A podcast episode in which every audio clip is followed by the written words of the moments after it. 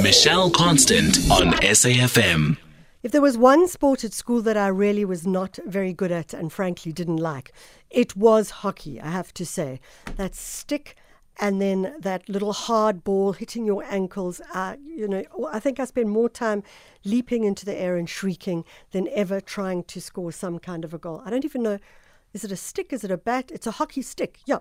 Nevertheless, there are some people who absolutely love it and think it's the game of the future. And Katleho Bontle Motingoe is on the line as the founder of the Pandas Hockey Club in Soweto right now to celebrate hockey. Katleho, thank you so much for joining us. Morning, Michelle. Thank you so much for having me on your show. So I've told you what, I was terrified of that ball because the speed at which it moved was just insane. What is it about it that you love? I suppose it's also the speed of the ball as well.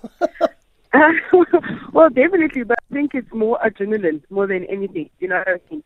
And it's actually a very challenging sport, you know, because think about having to run with a stick and a ball and having to control that ball more than anything, you know. Yeah. But again, it's all part of the sporting fraternity, you know, and sports is something that brings people together. You know, you make new friends, you meet new people. There's a whole lot of things that you learn, especially because hockey is a team sport as well.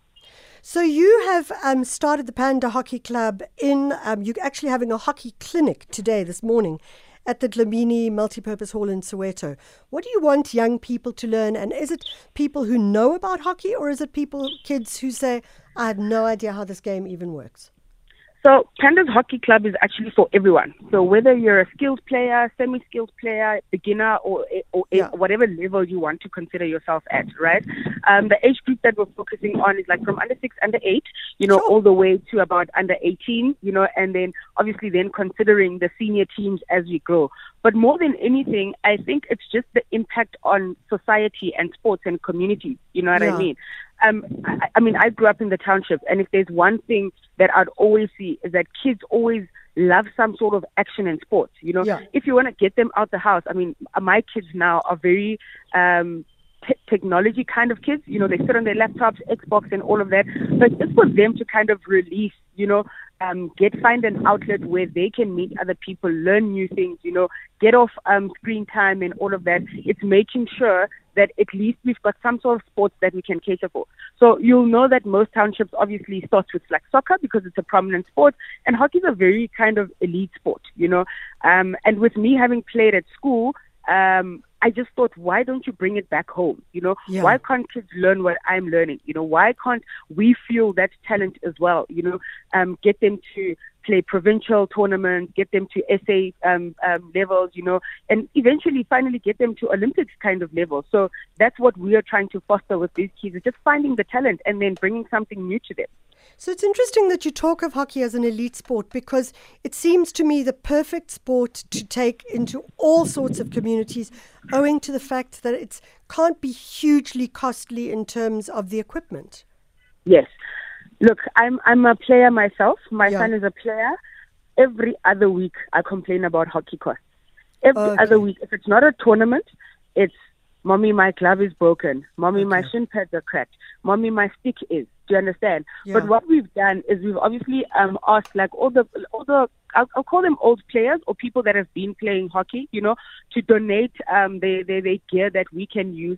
So we are starting off the club where we're saying to kids, we'll give you a footing, you know, we'll give you a place where you can start, you know. Yeah. And I think the one thing the biggest thing about what we're trying to achieve is to actually build proper, you know, international level hockey facilities in Soweto. And why not start now? You know what I mean? Absolutely. We've got so many things that are coming in, you know, there's World Cups that we host as well in our countries, you know, there's interprovincial tournaments, and we also want to be considered for all those things, you know. Let people pride themselves that say, I come from Soweto, you know, we've got a hockey facility. You know, when tournaments come, then you get the whole community to kind of still learn, you know, and engage with people as well. Yeah. So it really is saying, even if you don't have a hockey stick, guys, come, we'll sort you out, you know. Even if you don't know how the game goes or how things are going, will do all of that for you. So it is literally grassroots levels. And even for kids that have already started playing in school, you know, it's more about the skill level and how we're assisting people grow from there. So Katleho, you mentioned your son, and of course that raises this interesting thing that one often thinks incorrectly, that cricket is the male-gendered version of hockey and that hockey is for women. But that's not actually the case. Hockey is a unisex sport. So hockey is for everyone, you know. You'll actually be very surprised at how many women are actually in sports as well, you know. Yeah. And I think I really do pride myself and say a woman in sports is actually standing up and trying to build a community, you know. Sure. Usually you have all the male kind of people starting like sports, like soccer clubs and all of those things. And I'm just like, if we can all come together because we're one big community. So it's not even gender based for us. You know, it's saying, are you human? Do you love to play hockey? Is it part of sports? Yes, come through. So I want to ask you, are you getting support from the Department of Sports, Arts and Culture? Not yet, but I can, you know, just give a big kudos and heads up to the Assistant Director of the Sports and Recreation portfolio in Region D, you know. Okay. When we proposed all of this to them, you know, the first thing he said to me was, Kat, you know, this is a long shot. And I said, dude, let's start now. You know what I mean? So I'm hoping that eventually we get... Oh, it seems to me that we've lost Katleho. I'll tell you what we're going to try and do is we're going to try and get her details so that we can send them out, because I bet you there's loads of people who are listening who might have played hockey at school or who might still be playing hockey. Oh, she's back. Katleho, you were just saying that you've had huge support from the Region D Sports and Recreation Director. Yeah, so he supported us in saying, guys, I mean, I've identified, you know, a spot where you guys can obviously build these facilities, you know, and hopefully get to the Department of Sports and Culture where they get to see what we're trying to do, you know, and get that support from them. So baby steps for now, Michelle, but eventually we're hoping and praying that the Department of Sports actually does see this initiative and does buy into it. Okay, I've got two more questions for you. One, do you remember how old you were when you started playing? And I want to know what that experience was about. And two, what was the first time you really got hit hard by that ball and how did that feel? I was in grade 5, so I think I was 11 when I started playing, you know. And it was quite exciting because I was just doing something different from everybody else. And yeah, I mean, primary school hockey is fine. Then I got to high school. There was a girl called Buran that we used to play with. She's the first girl to ever give me my hardest hit in hockey. And she was an amazing player. From there on, I knew and understood why we have all the protective gear we have in sport, well, in hockey, you know, your mouth guard, your shot, making sure that you're in the same game. Okay, Katleho, you're cracking up really, really badly, so I'm going to leave it at that. But I do want you to put out the details. If someone is a hockey player, maybe they want to support you, even at the clinic this morning. But how did they get hold of you? How did they support you in the way that is best possible? Okay, so we are on all social media platforms, so not all, so call it Facebook, Instagram, TikTok, LinkedIn. We are Pandas with an S, so Pandas Hockey Club, right? And then people can call me on my cell phone, which is 084-663-0261.